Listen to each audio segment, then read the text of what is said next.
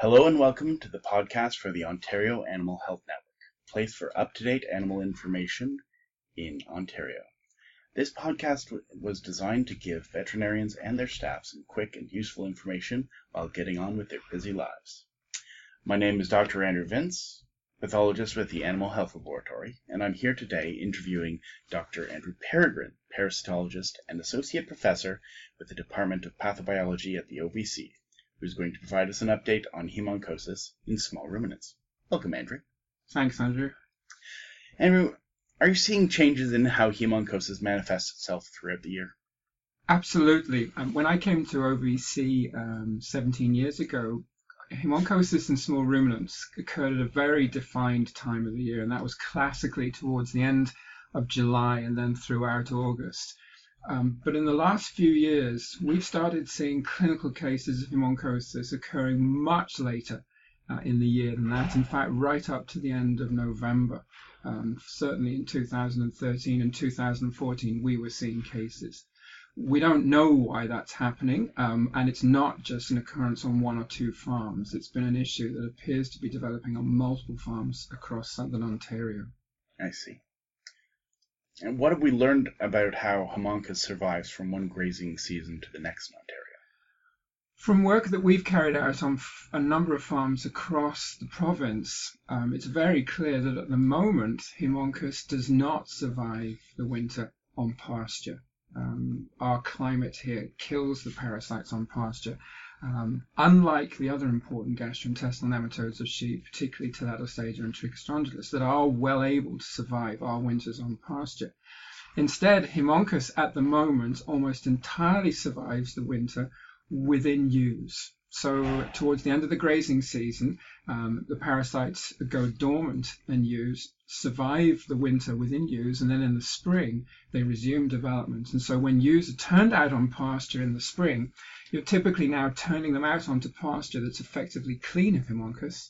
But unless those ewes were dewormed, their infections resume development and result in contamination of pasture in the spring. So ewes play a very important part in the initial establishment of parasites and build-up of parasites of past, on pasture in the springtime. Uh, what are uh, some important facts that we can appreciate about the buildup of Haemonchus on Ontario pasture? As in other parts of the world, Haemonchus thrives um, when conditions are hot or and humid. Uh, it likes classic Ontario summers.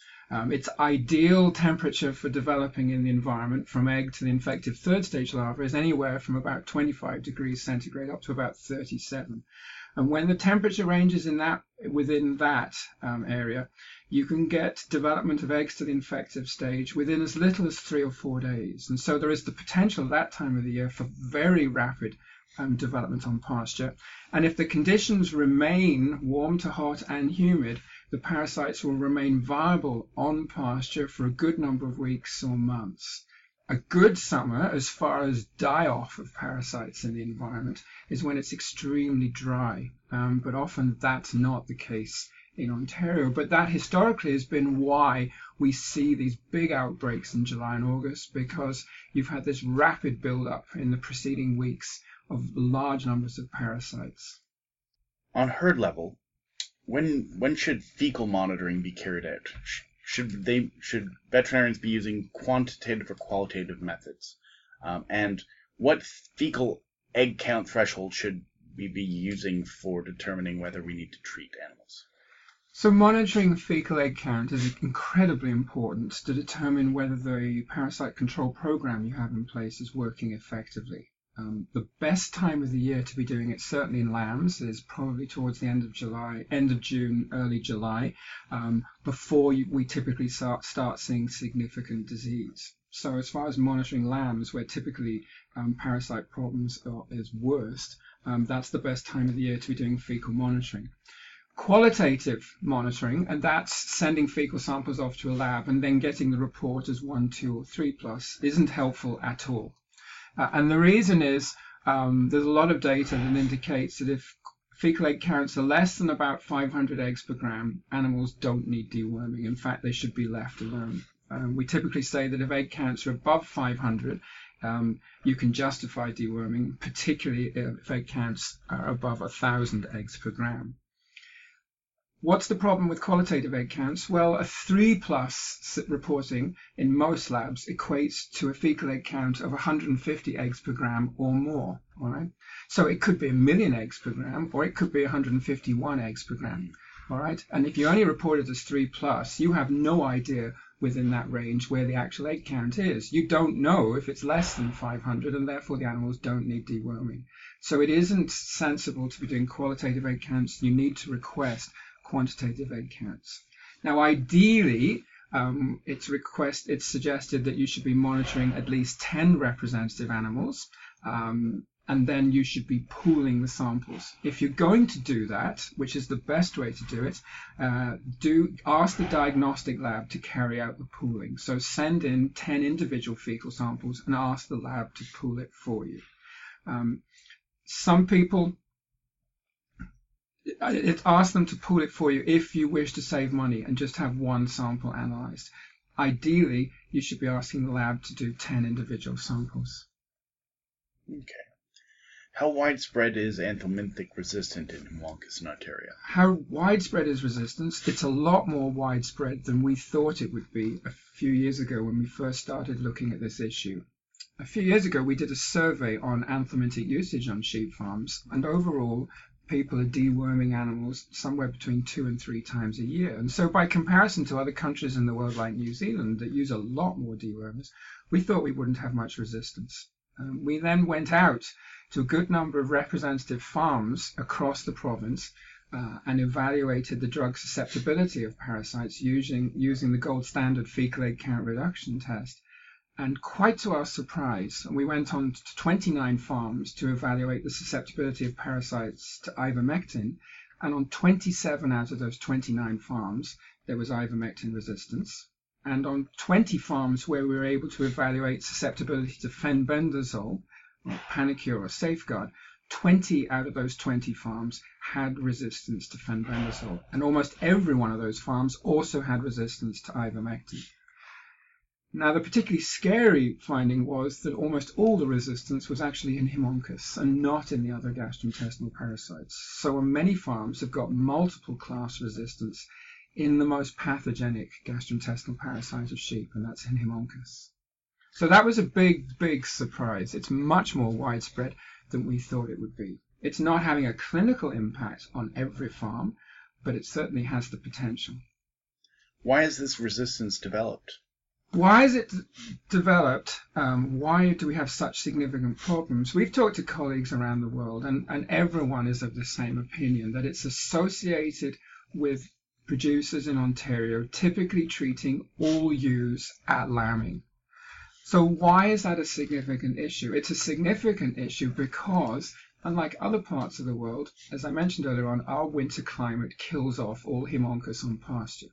So if you deworm all ewes at lambing in the spring and then turn them out onto pasture that's now clean, the only parasites that contaminate the pasture coming out of the ewes at that point are parasites that have survived treatment and are drug resistant. So very quickly in Ontario, you can establish significant levels of drug resistance in Haemonchus. So how can the average practitioner determine if a farm has anthelmintic resistant in Haemonchus? So how can you tell if you've got anthelmintic resistance? Um, and it's by doing fecal monitoring during the summer months when egg counts are typically at their highest. You need egg counts of at least 150 eggs per gram. The cheapest way to have an initial look at this is to carry out what's called a drench check.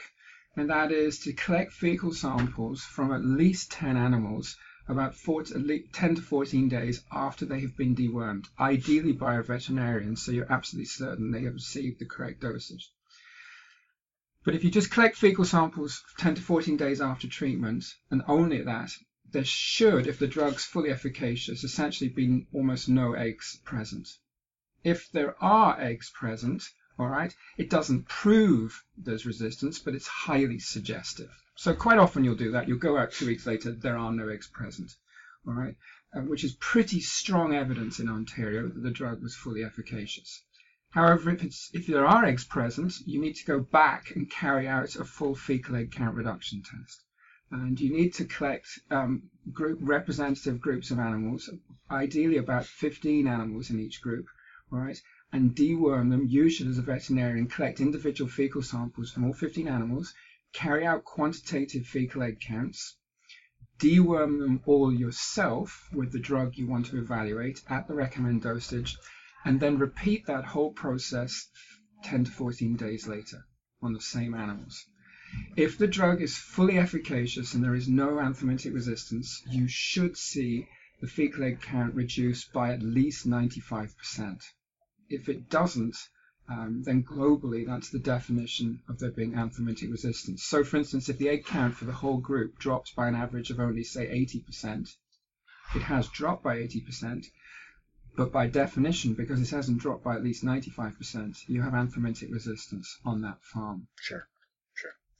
Uh, what are some recommendations for preventing the development of anthelmintic resistance on on farm? So, what are some of the recommendations for preventing the development of anthelmintic resistance? There's a number of different recommendations, but in light of what I said about why we think resistance has developed so quickly, I think the mantra for managing parasites in future is that no longer can we be deworming all animals every time. Where at all possible, you need to leave at least 20 to 30% of animals untreated so that drug susceptible parasites can survive um, in that environment. Now, that's easy to say, but how do you do it? And there's a number of different clinical parameters you can use. Ideally, you would do fecal egg counts on every animal every time, but that's just prohibitively expensive. During the summer months, um, certainly when Haemonchus predominates, um, looking at the color of the mucous membranes, particularly by using the FAMACHA system, um, you should only be deworming animals that, for instance, have a FAMACHA score um, of 3, 4, or 5. So only the animals that are anemic are dewormed. Leave those others, um, the, the healthy looking ones, leave them untreated. Deworming ewes at lambing in the spring, as I mentioned, we think has been the primary driver for the development of resistance. And so instead of deworming all ewes, and that's optimally done about a month before lambing, carry out a thorough clinical examination of the ewes um, and only deworm ewes with a body condition score of 2 or less, with a FAMACHA score, so that's a mucous membrane score of 4 or more, or if they have, if you know they have 3 or more lambs on board from ultrasound work. It's quite clear um, the body condition score, FAMACHA score, and the number of lambs they're carrying have a close relationship with the, the amount of egg shedding that's occurring in the environment. And from our own work using those clinical parameters, we've been able to um, reduce the amount of deworming groups of ewes so that at least 30 or 40% of the ewes are not dewormed at lambing time. Okay. There's a few other practical issues to look at very critically, and that is all the deworming that's being carried out ideally should be carried out with an oral product. Um, if that's not possible, then perhaps an injectable.